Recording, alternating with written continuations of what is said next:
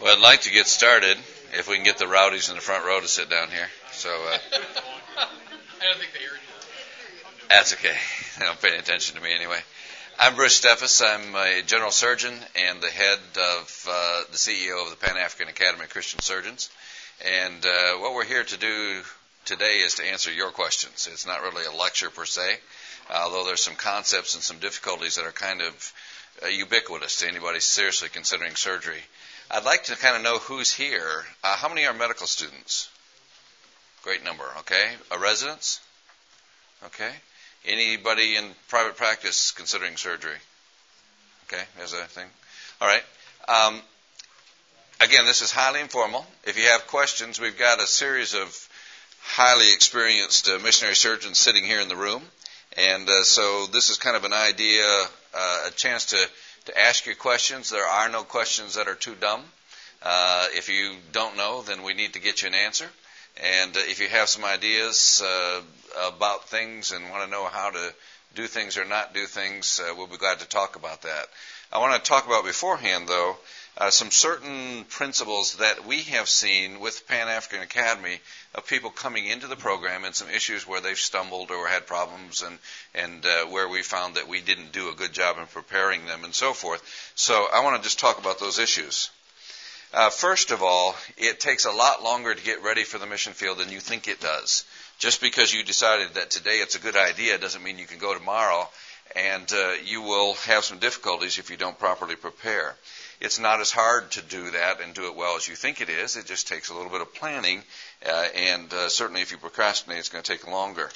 Uh, one of the biggest issues that we have seen is so many physicians come to the mission field and they think, well, gee, they need me so badly that I can skip language school.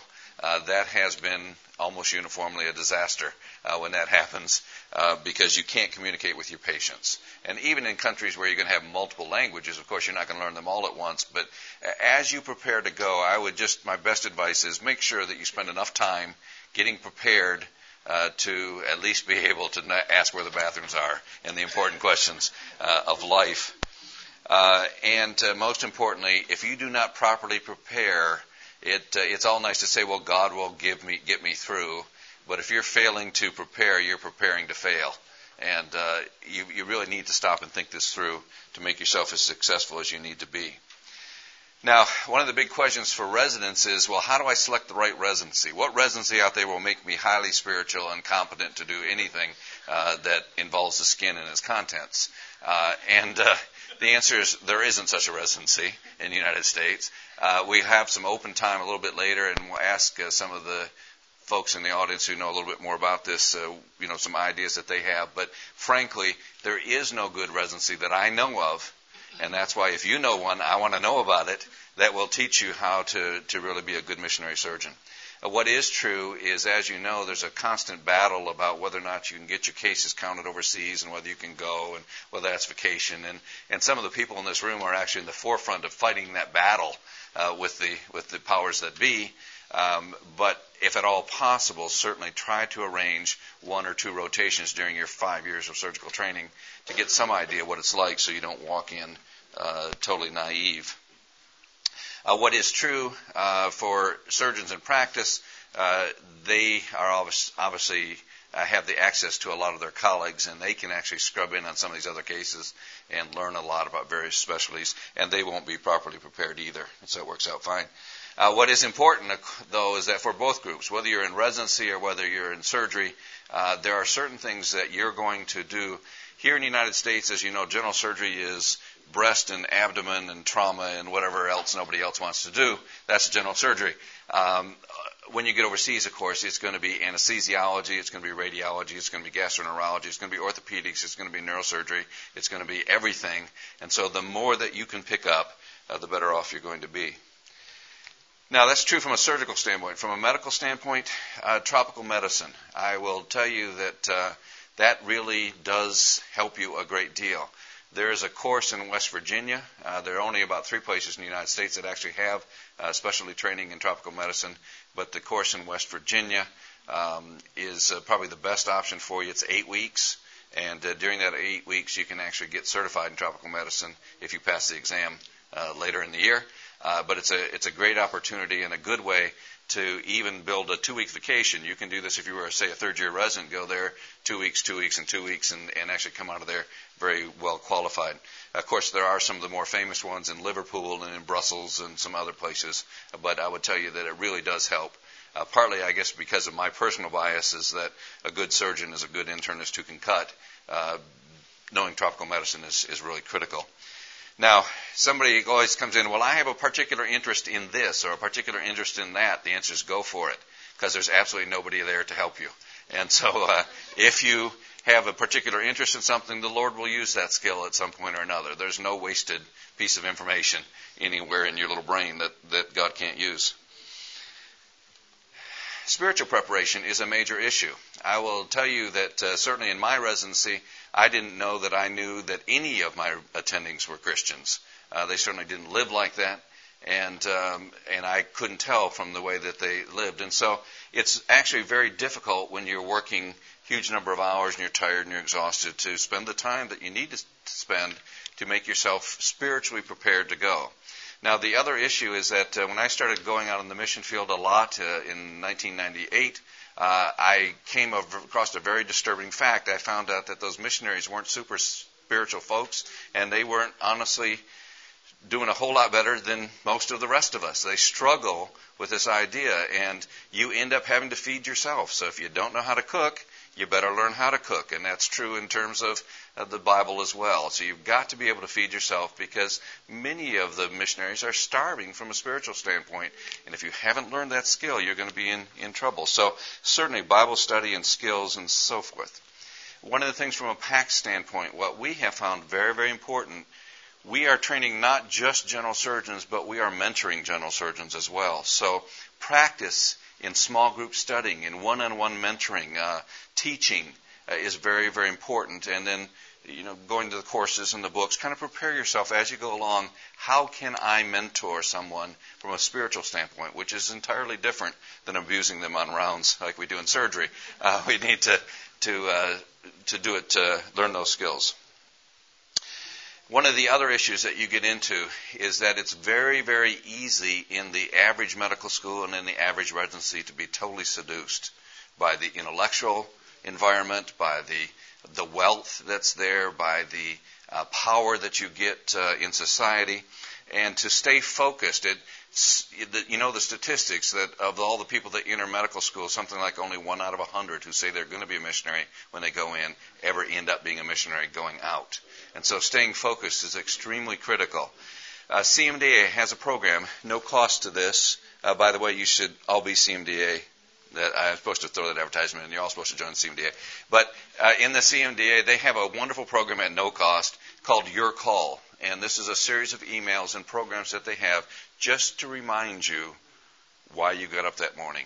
And it wasn't just to learn what you're going to learn; it's the fact that God is, has a call on you and then there's another excellent um, email newsletter called the Epistle, uh, which is uh, basically, again, just advice and, and helping you stay focused on this. The CMDA also has a pre-field conference, orientation conference. It's going to be in 2011 in April. Uh, an excellent course for just kind of a weekend that's worth going to to kind of get you focused on what you should do and how you should do it and why you're doing it.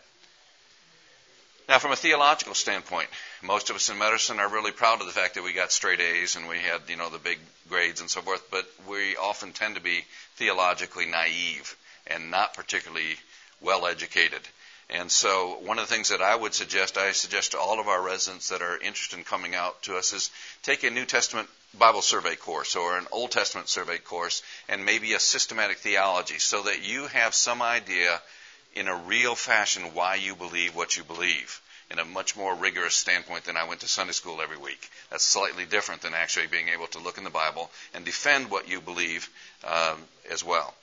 Uh, if you have time, if you have uh, spare time, which of course residency and spare time don't really match, um, certainly taking some courses online with the, or if you want to spend time going to seminaries or colleges or Bible institutes, taking online courses for residencies and, and so forth are an excellent way to, to establish this. Having said all that, most of us are going to have a rough time. And so in the notes that I gave you there, I have given you uh, CMDA's suggested reading list plus one that I've come up with for myself as well. So there's a nice list of, of books that will help you in terms of worldview, uh, preparing you, uh, getting you aware of what's really happening there. So creating a program reading. Now that is also slightly different than being prepared for being a missionary, which is another whole issue. So the missiological preparation uh, again, there are college and seminary courses that you might be able to work in if, if at all possible. Certainly, coming to conferences like this and, and thinking about the, the theory behind things, why we do things, why it works, et cetera, is helpful. Uh, one of the things that I have found very helpful is the Perspectives course. Uh, that's a superb course uh, that you can do on your own uh, that will give you a good sense on a sense of where uh, mission is going in in 2010. And again, on that reading list, there are some books that you can, can read as well. What's equally important is that one of, the, one of the problems that we have is coming out of medical school and, and residency is that we don't have a good relationship with our church. Uh, we've been on call every other weekend. We don't know who's there, etc. And it becomes very important to be grounded with a group of people who care for you, pray for you, uh, hopefully will give you money, uh, who will who will support you in this whole mechanism. So getting involved with your church in a very real fashion, not just I show up on Sunday uh, when I'm not on call, is a very important concept. Most of the mission agencies require that you have a home church in which you have a significant relationship. And uh, it was interesting because I was talking to uh, some folks uh, recently, and they seemed to be shocked that uh, the mission hospital would care what their theology was. And I, you know, it was, was kind of like, whoa. So what you need to do, honestly, if God is calling you to a certain place, you have to start to get pretty realistic about who's running the hospital, uh, what agency is involved, and does your theology match that? Because uh, for you to come for a short term is perhaps no big deal. You can uh, whether or not uh, you believe the, the seventh trumpet is gold or silver may not be too important. But on the other hand, if you're going to be there for a lifetime, you've got to have some sort of synchrony with this. And if you are Calvinistic in a Wesleyan area or vice versa or some of these other things, it becomes a significant problem. So you have to start thinking about that and creating a relationship that will work in the environment where you believe God has called you to be. Cross cultural. You know, ideally you'd spend time in that country to where you're going, so you have some some understanding of that. There are certainly lifelong successful missionary physicians who first saw that country when they showed up the first day. Uh, it can be done, but I think for most of us, having some idea what we're getting into is helpful. So if you can have experience, that's great. Uh, one of the big issues, though, is just the whole concept of cross cultural training in and of itself. Uh, we as surgeons uh, tend to think that uh, they will do what we tell them, and uh, that should be the end of the problem. And it doesn't work that way. And so it's very helpful. Often the agencies that you're going with will have a uh, a course, a mandated course that you have to go through. But if you're going to a place where they don't have that, I would strongly recommend that you find one and go to it anyway. Uh, the missionary training, uh, what is that, MTI, uh, International has an excellent course in Colorado Springs. There are others. Uh, they didn't pay me enough to, to sponsor this one more than that. Um, but there are some excellent courses out there, and it's worth going out there to get some idea. It is the cross cultural stuff that gets you more than anything else. And uh, it quits sometime about the time you die. And, and so it's a chronic, ongoing problem. And again, some reading will help you with some of that as well. Now, if you're interested in surgical education with Pan African Academy of Christian Surgeons, we are a ministry of Christian Medical and Dental Association, which is using mission hospitals to train African physicians to be essentially missionary surgeons or at least Christian surgeons in their country. And so one of the things that we have found is that we all trained in a program, but that's a lot of difference between knowing how to uh, show up at grand rounds and then fully understanding what the curriculum is behind it and the principles and the theories and how do you deal with a recalcitrant learner and all these other issues that are there. Um, if you're still in residency, um, most of the residents are not the least bit interested in this. And so uh, if you go to your program director and say that this kind of interests me, uh, they'll think you're weird, but they'll love to have you there because they've got to have residents on all the committees and all that sort of thing. One of the things that they will do is there's an excellent surgeon as educators course, uh, which is held every September. It's uh, part of the American College of Surgeons, uh, several thousand dollars, which is why you want your program to pay for it, not yourself. And, uh, but it's an excellent course in the principles of surgical education, curriculum development, evaluation, feedback, etc. Each year, they also have a postgraduate course uh, that is a one day course, which is an excellent one day uh, into this whole process as well. Uh, as you are in your residencies, uh, learn and volunteer to be on your local residency committee so that you will learn the kinds of hassles that they have to go through. You, ha- you learn answers to that. You learn how to handle the difficult residents, the discipline problems, the people who, who uh, need to be dismissed, all those other kinds of, of uh, things that you'll run into on the mission field as well. Um, there are other program training, uh, director training courses that are out there. Again, my point is be intentional about this because it is not part of your regular surgical curriculum and you won't learn it unless you look for it. But I will tell you, this is the stuff that will just drive you nuts uh, if you don't have some experience uh, as you come into it. Uh, we mentioned the local residency committee. Now, one of the things that I have over the last several years been recommending to people is that um, when they get out of their residency, if there is a way that you can have a one or two or three year academic position uh, as a uh, in, in your organization, I would strongly suggest you consider taking that or working on that. And the reason why is is that when you are the associate professor of whatever uh, at this particular program, that is seen in in our case Africa and other countries as being something of significant uh, influence. Now we know that the junior assistant uh, program you know, is in charge of maybe house cleaning or whatever it is, but it looks good on paper and uh, it's it's really helpful. The second thing is it does give you a chance to kind of uh, get your skills under mentorship before you go to an environment where you're not uh, in that sort of area.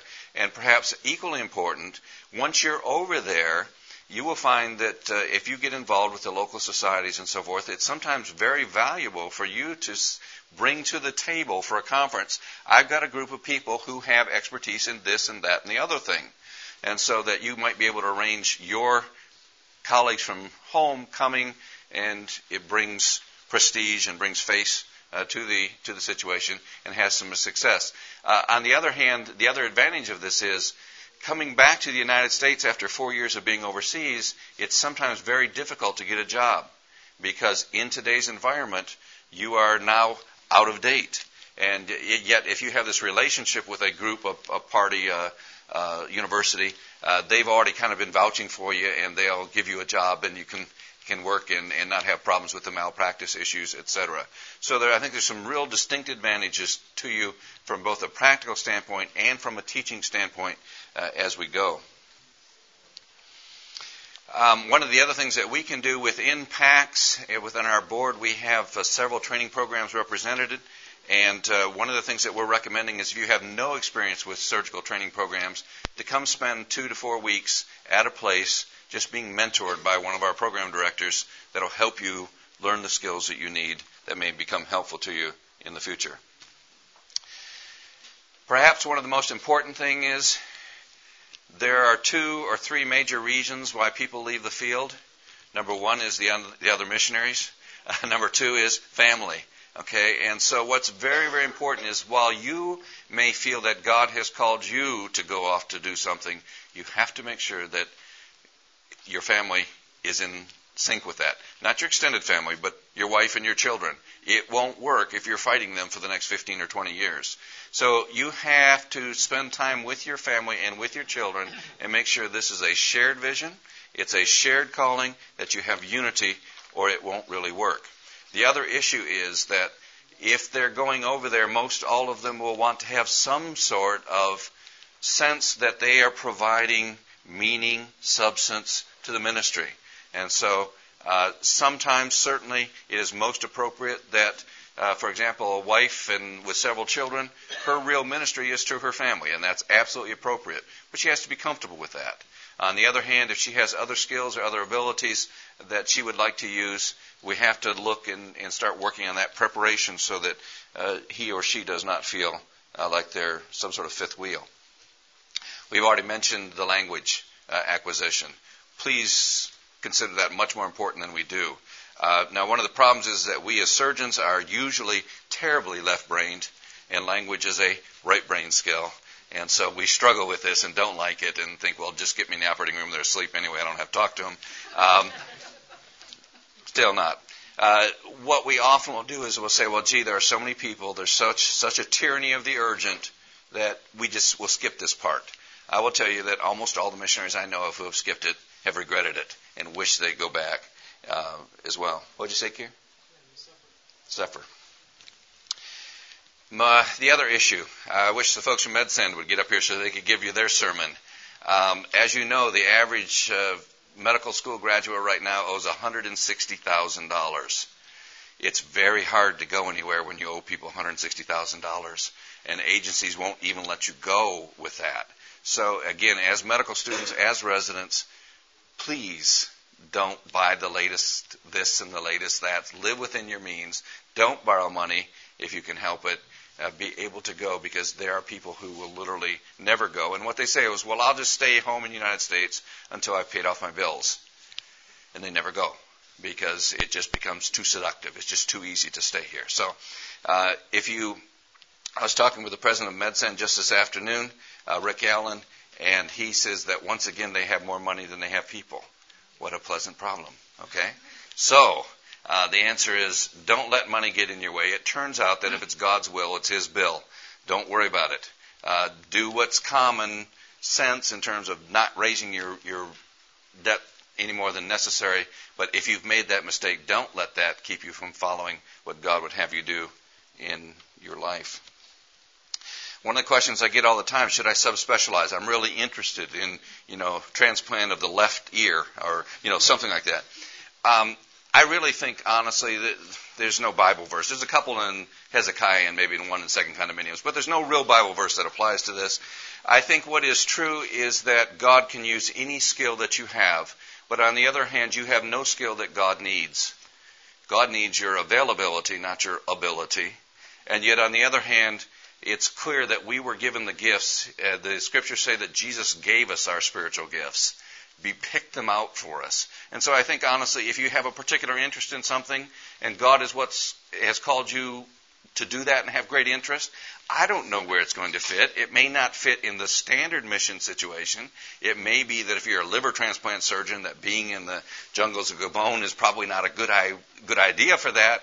Uh, but on the other hand, uh, there may be something else out there. Uh, medicine is one of the few things that you can get in as a as a Christian to virtually any country in the world. And it may be that God's calling you to do something a little bit different than the black bag evangelism or or doing traditional mission area. The answer is follow what God would have you do. Now, having said that, it may well be that He isn't going to use that skill either.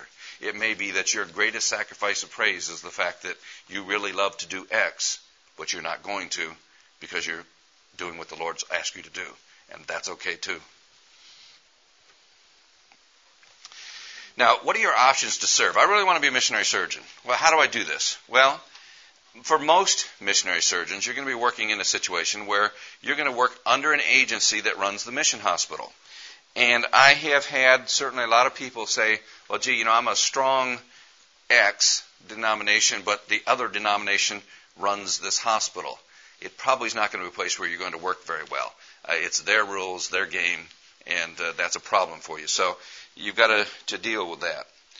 The second is is that you may be I don't want to necessarily go out underneath that, but you can work under one agency and be uh, working in another place, being seconded as a as a physician. And some of the places work real well with this. Um, World Medical Mission has um, done a great job of this, and and they second people to all sorts of denominations on a regular basis.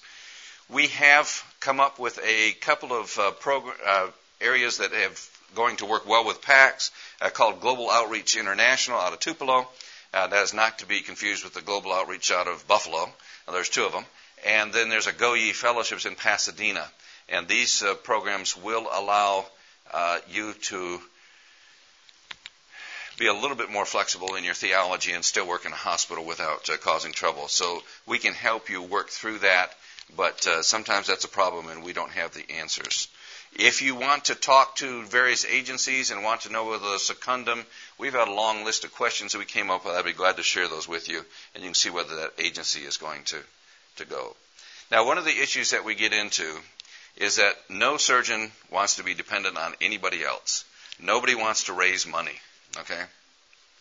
Number one is it's not as hard to raise money as you think it is. Now you'll see a lot of church planners and other other groups that will spend a year and a half, two years, three years trying to raise funds. Uh, the average time for most physicians is less than six months. Uh, because they're so surprised that you actually are not going to stay in the United States and make money that uh, either that or your personality says they'll pay to get rid of you. I'm not sure which it is, but it's not hard to raise money uh, as a physician. It's hard to raise as much money as you might like, uh, you know, for the, your following projects, but uh, don't be too concerned about this. You have to realize this is truly a biblical model. This is not a matter of, uh, well, gee, I'll give God a break and I'll do my part. Jesus Christ himself was supported by other people and during his ministry. Uh, there are some excellent books in your reading list there about how to raise support and how philosophically to look at this. What is important to realize is that um, this there, there are literally hundreds of people that you know who are looking for a good way to support missions and they don't know who to trust anymore. They don't know which organization, but they know you. And they would be thrilled to support you. And I will tell you that on occasion you think, well, gee, you know, you really can't afford to do that. And you have to understand is that they are getting a blessing out of this. They're doing it for their own benefit. Uh, you do not have the right to rob other people's of their blessings from God. And so giving them an opportunity to come along, and people will pray for you much more when they're sending a check. You know, you get a lot of things. I need your support. Well, I'll pray for you. Well, you may or may not get that one. If you get a check along with it, at least get prayed when they're writing. Uh, and so that's important to keep that in mind. They say there's some excellent books in there, and the agencies that you go with will teach you how to do this. So please don't not go because I have to raise my own money or because that scares me. Uh, the real answer is you might actually have to be dependent on God. Get used to it, okay? You will be there quite often. So, how do you do this? How do you select a missionary sending agency? That's an amazing, major uh, difficulty, and we can talk about that a little bit later. You may not have a whole lot of choice if you're going to a given hospital. That hospital was set up by that agency. They will only take people from that agency. If you feel that God's calling you to serve at that hospital, you need to go with that uh, sending agency in their areas. What arises with that? Well, gee, you know, I'd really like to do this, but I didn't grow up in that denomination. You have to decide to whether you can do that. Um, some agencies will pay you. Others do it by faith, and you have to decide whether you're going to do that. Um, one of the issues is how much autonomy do I want to do? If you go in as part of a team, guess what? You're part of a team. You can't do what you want to do, and so that's going to be an issue that you have to address. And the other issue is is that in most of the faith-based agencies, of the money that you raise, anywhere from 10 to 18 percent or so will go for supporting the overhead of the agency. Now, there are some agencies that don't do that, but not very many. Most of them take a big chunk out of any money that you raise because that's how they're supporting themselves as well. You have to decide philosophically. One of the things that um, Scott uh, Reichenbach's here, the head of the post residency program in World Medical.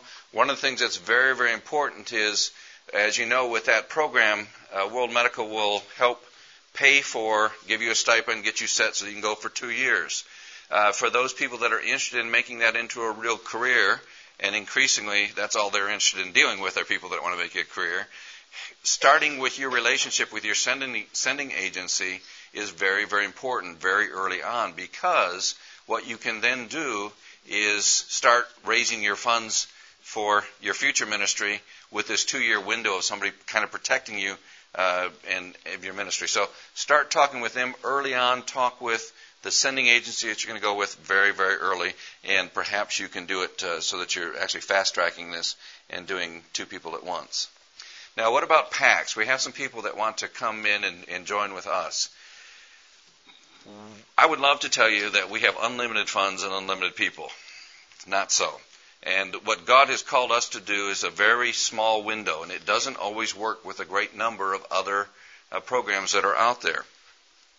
We require that all the program directors be board certified with some internationally recognized organization. We require that you have some experience in mentoring and Bible teaching, not not Bible teaching. That's that's the other thing. Bible teaching. Uh, saw that. Um, that you're that you're experienced in that, that you have some experience that you have to be able to to know how to sh- uh, share your faith. That you have some experience in surgical education. You have some idea of how a residency runs and the programming and the paperwork and so forth that goes behind it. Uh, we are strongly encouraging now that you've had some sort of cross cultural training. Uh, that's been a problem for virtually everybody that's gone out. And that ideally we will not make you a program director until you've been out of residency for three years. You have some experience in terms of surgery uh, to make it work. We will not open up a new program at any new hospital unless there are at least two program directors. We have some programs now uh, that only have one people, uh, one person with it, and uh, one of them is here. He can glad to tell you how hard he's working. Uh, it works better to have two or three people at a place, so we will no longer open a new program with only one person. So that's an important concept. The church has to be evangelical our, from our standpoint, and it has to have a serious charity ministry. Okay, we are not going to turn away patients at our at our programs, and so the hospital has to be willing to do that. Interesting enough, a great number of so-called mission hospitals will let somebody die on their doorstep if they don't have money. That's not how we're going to work. And the hospital has uh, must meet the requirements. The College of Surgeons of East, Central, and South Africa, Southern Africa, which is 10 countries on the east part, and a West African college, which is 18 countries on the west side, these are the colleges that are acting kind of like JCAHO here does in the United States, and they have set certain standards that they will not accredit our training unless the hospital meets certain standards. And those standards are not uh, draconian. They are basically that of a small community hospital here in the United States, but unfortunately, many of our hospitals don't meet that. And so we've got to have, it turns out that having labs and medical records and x rays are all things that they require, and we've got to meet that.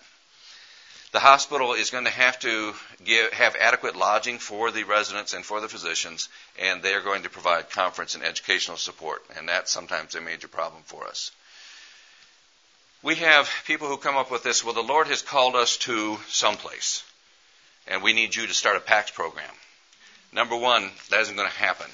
Number, we need to strengthen our present programs before we expand another program.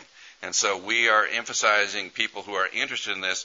Please look at the four or five programs we have now who desperately need one, two, or three more people. It'll be a lot easier on you, and it's certainly necessary for us. It doesn't do any good to go out and exhaust everybody and not accomplish much. The other thing is, well, I'm going to be there for four years. I want you to open up a program. Isn't going to happen. It's a five year program for the residents, and it takes a while to build it up. If you're not going to be there for a minimum of 10 years, we're not serious about starting a program there. And so this has to be a long-term investment in that hospital before we will consider it. We can't, it's not fair to the residents to ask them to move all the way across to Africa on their own dollar and then have you gone in two years. That isn't going to work. We've had people argue with us. Well, God has called me here. And the answer is, God bless you, sister. God bless you, brother. But I, we can't, that isn't part of our vision. Okay? And so We'll do what we can to help. Uh, if it fits in with our vision, we'll be glad to. But we are trying to train right now 34 residents on a total budget of $450,000. That's less. That's training 34 surgeons on what would less than one surgeon's salary here in the United States. Okay, we we just don't have the luxury to do everything that we would like to do. If you are serious about working with PAACS, then you need to start talking with us at least two years in advance, and so that we can kind of start helping you plan this. Uh, we actually will help pay for some of these programs and some of these requirements that we have. We've got people out there that are interested in helping missionaries become prepared, but it takes a while. It isn't, I graduate next week, where can I go? That is not going to be very easy to do. We'll, believe me, we'll try, but it may not work as well as we want. So, that's kind of my statement. We've got at least uh, five or six missionary surgeons here in the audience and some other people with experience uh, people that are training in the United States, uh, some people that are ready to go.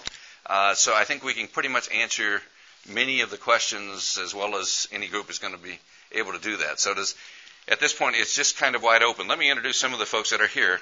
Uh, Dr. Carl Heisch, he is a transplant surgeon from uh, Eastern Carolina University and been involved with the residency program.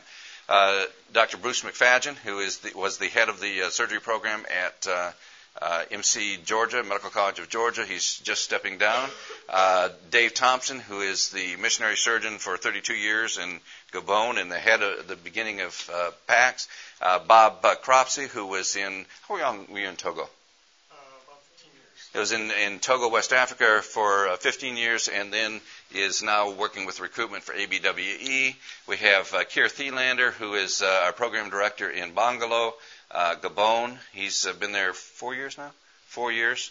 Uh, Harold Adolph, who started with Methuselah, and Harold is probably one of the most experienced uh, African surgeons that I know of. Uh, we have Steve Sparks, who's the program director at Mbingo uh, Baptist. Uh, John Pollock, who's just finishing up, is going to join us in Soddo, Ethiopia next year. Uh, I'm sure there must be some other folks. Anybody else that wants to stand up and give their credentials, feel free.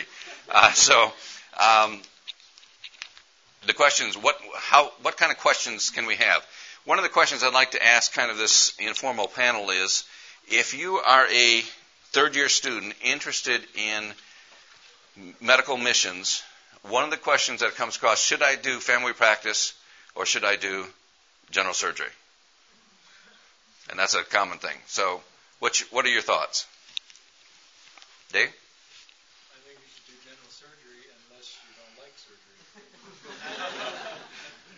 Why? Well, uh, there are uh, many uh, generalist type uh, physicians in Africa. Uh, some of them do surgery very badly. some of them do it reasonably well, but they, they learn on a lot of people that they made mistakes on. Uh, my first my first I think that a family practice type person who, who doesn't who can't take care of uh, surg- surgical problems will be very limited uh, in their situation I think what is important is if you're a family practitioner, then make sure you get a lot of surgical experience.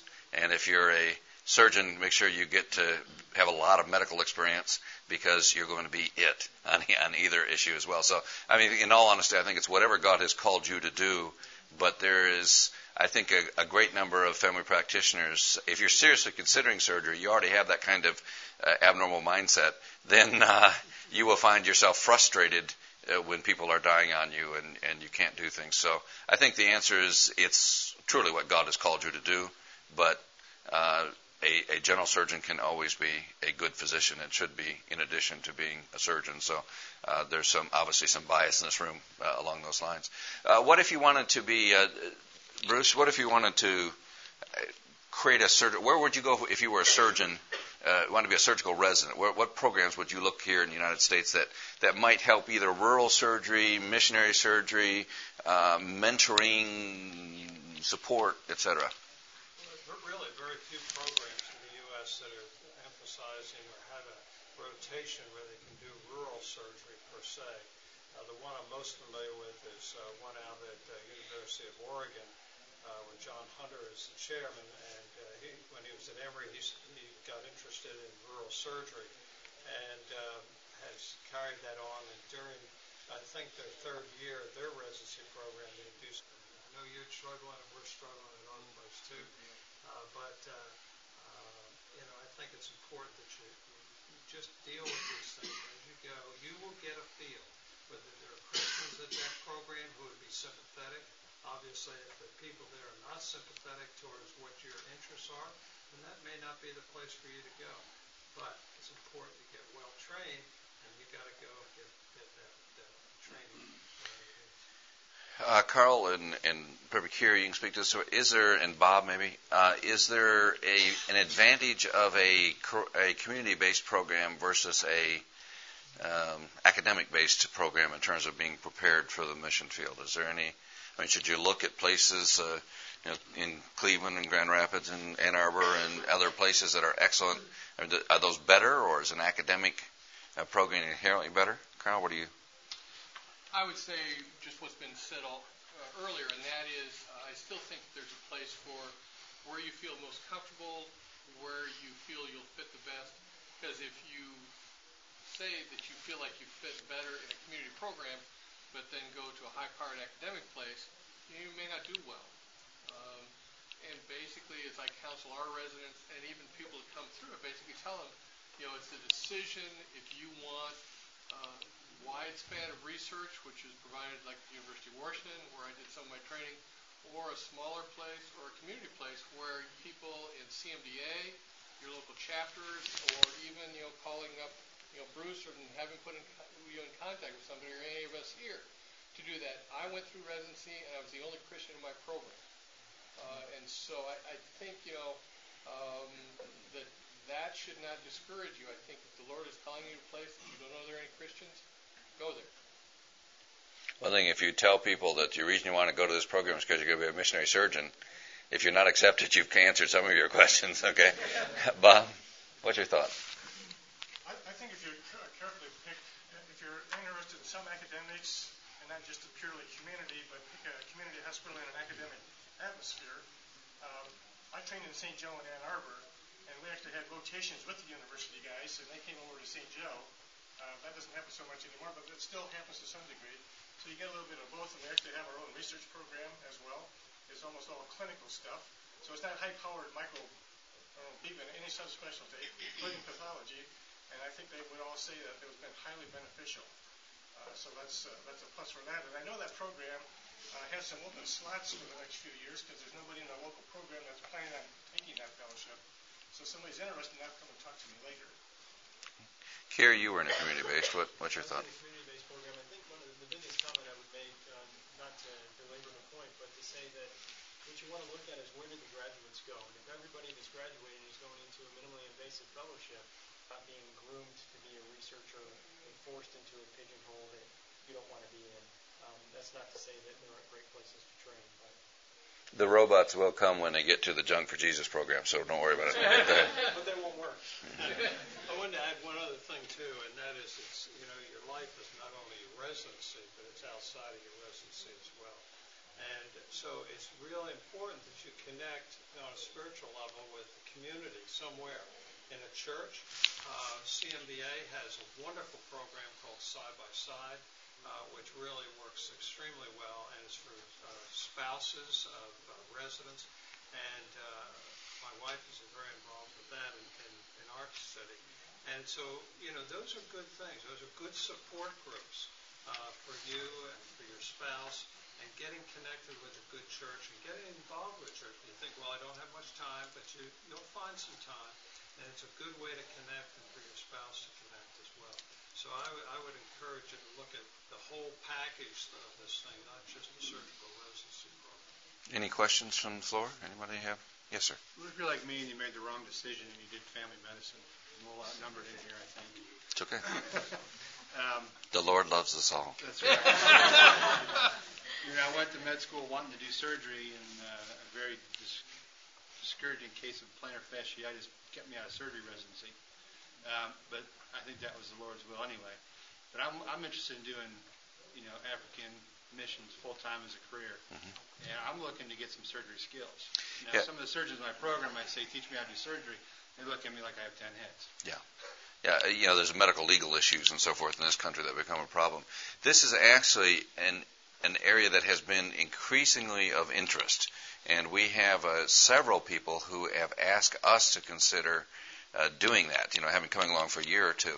Um, it is totally up to the program directors. As far as PAACS, that isn't what we do.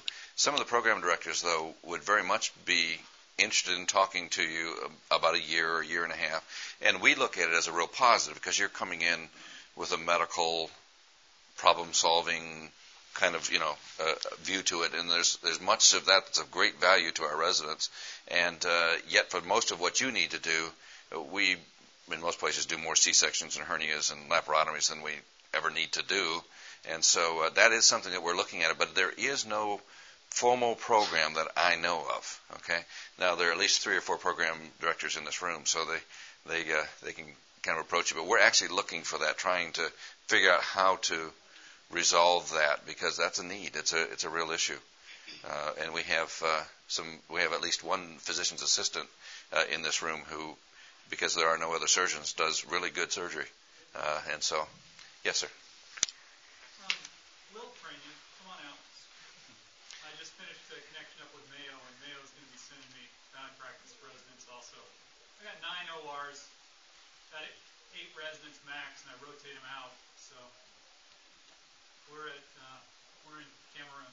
Yeah, it's a horrible place. It sometimes gets as low as 72, sometimes as hot as 76. It's a miserable place. Okay, you're suffering for the Lord there. Let me tell you, it's one of the most beautiful sights I've ever seen.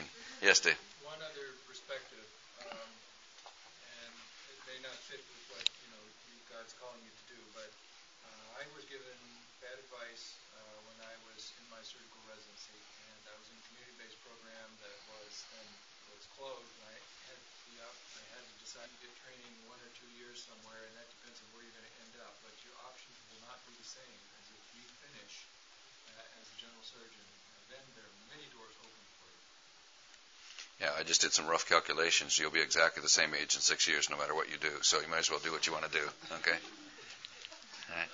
Any other questions? Yes, sir. Uh, is there anything in particular that you can do to keep ties with the program that you're coming from as you go into a career? You mean in your res- connections? Your residency keep connections? Yeah, that's largely up to you uh, how much you do that. That's one of the reasons why I recommend that kind of that post residency one year, or two year junior faculty thing, and keeping that up, and that helps you know make that tie in a little tighter and gives you a job to work back. Um, and of course, if you send invitations out there, occasionally you'll have somebody come out that you know that makes a difference. And uh, one of the reasons I think that many of our colleagues in